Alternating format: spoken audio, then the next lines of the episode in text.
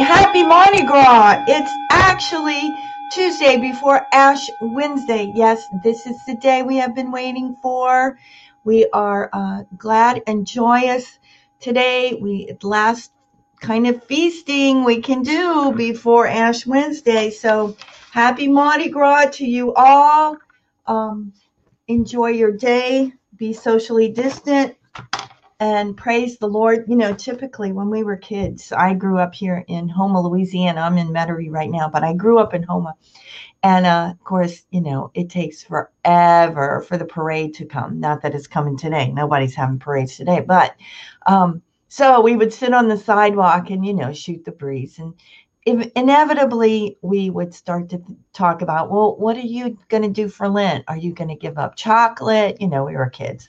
So um, all these little discussions uh, came up in preparation for the big day which is tomorrow ash wednesday. So may your mardi gras be blessed and start to get your head on for ash wednesday as well What's the gospel of today? It's from Mark. And we read from Mark 7, verses 1 through 13. When the Pharisees, with some scribes who had come from Jerusalem, gathered around Jesus, they observed that some of his disciples ate their meals with unclean, that is, unwashed hands. For the Pharisees, and in fact all Jews, you know what? I think this is the wrong, this is the wrong scripture, isn't it? Uh, let me go back. This is not, um, oh yeah, it's wrong. I pressed the wrong date. You guys caught me. Um, it's the sixth week of ordinary time. I thought that didn't sound right to me. Um, I prayed with it this morning. It's like, that's not what I prayed with. Okay, so we're back on track. Mark 8 verses 14 to 21. The disciples had forgotten to bring bread, and they had only one loaf with them in the boat. Jesus enjoined them Watch out, guard against the leaven of the Pharisees and the leaven of Herod. They concluded among themselves that it was because they had no more bread. When he became aware of this, he said to them, Why do you conclude that it is because you have no bread? Do you not yet understand or comprehend? Are your heart, hearts hardened? Do you have eyes and not see, ears and not hear? And do you not remember when I broke the five loaves for the five thousand? How many wicker baskets full of fragments you picked up? They answered him, Twelve. When I broke the seven loaves for the four thousand, how many full baskets of fragments did you pick up? They answered him, Seven. He said to them, Do you still not understand? The gospel of the Lord. Praise to you, Lord Jesus Christ. So I read a great commentary today on this.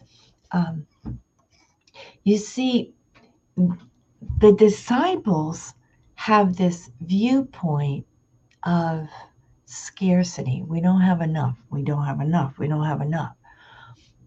And Jesus, who is all about the Heavenly Father, knows that God provides. So while they're in fear, oh, we don't have enough, what are we going to do? Jesus is trying to teach them something, but they can't because they're so focused on what they don't have. Instead of, we have a Father who provides everything we need. We don't have to worry. So, my brothers and sisters, on this Fat Tuesday, Mardi Gras, I invite you to look at how God is providing for you, to thank our Heavenly Father who is so good and who only wants our good. Bless his name. Praise him today. And may you and your family, your loved ones, be blessed. We pray our morning offering. Divine Heart of Jesus, I offer you through the Immaculate Heart of Mary, Mother of the Church, in union with the Eucharistic sacrifice, my prayers, my actions, my joys and sufferings of this day in reparation for sins and for the salvation of all men and women, according to the special intentions of our Holy Father Pope Francis, in the grace of the Holy Spirit, for the glory of the Heavenly Father. And we pray for vocations.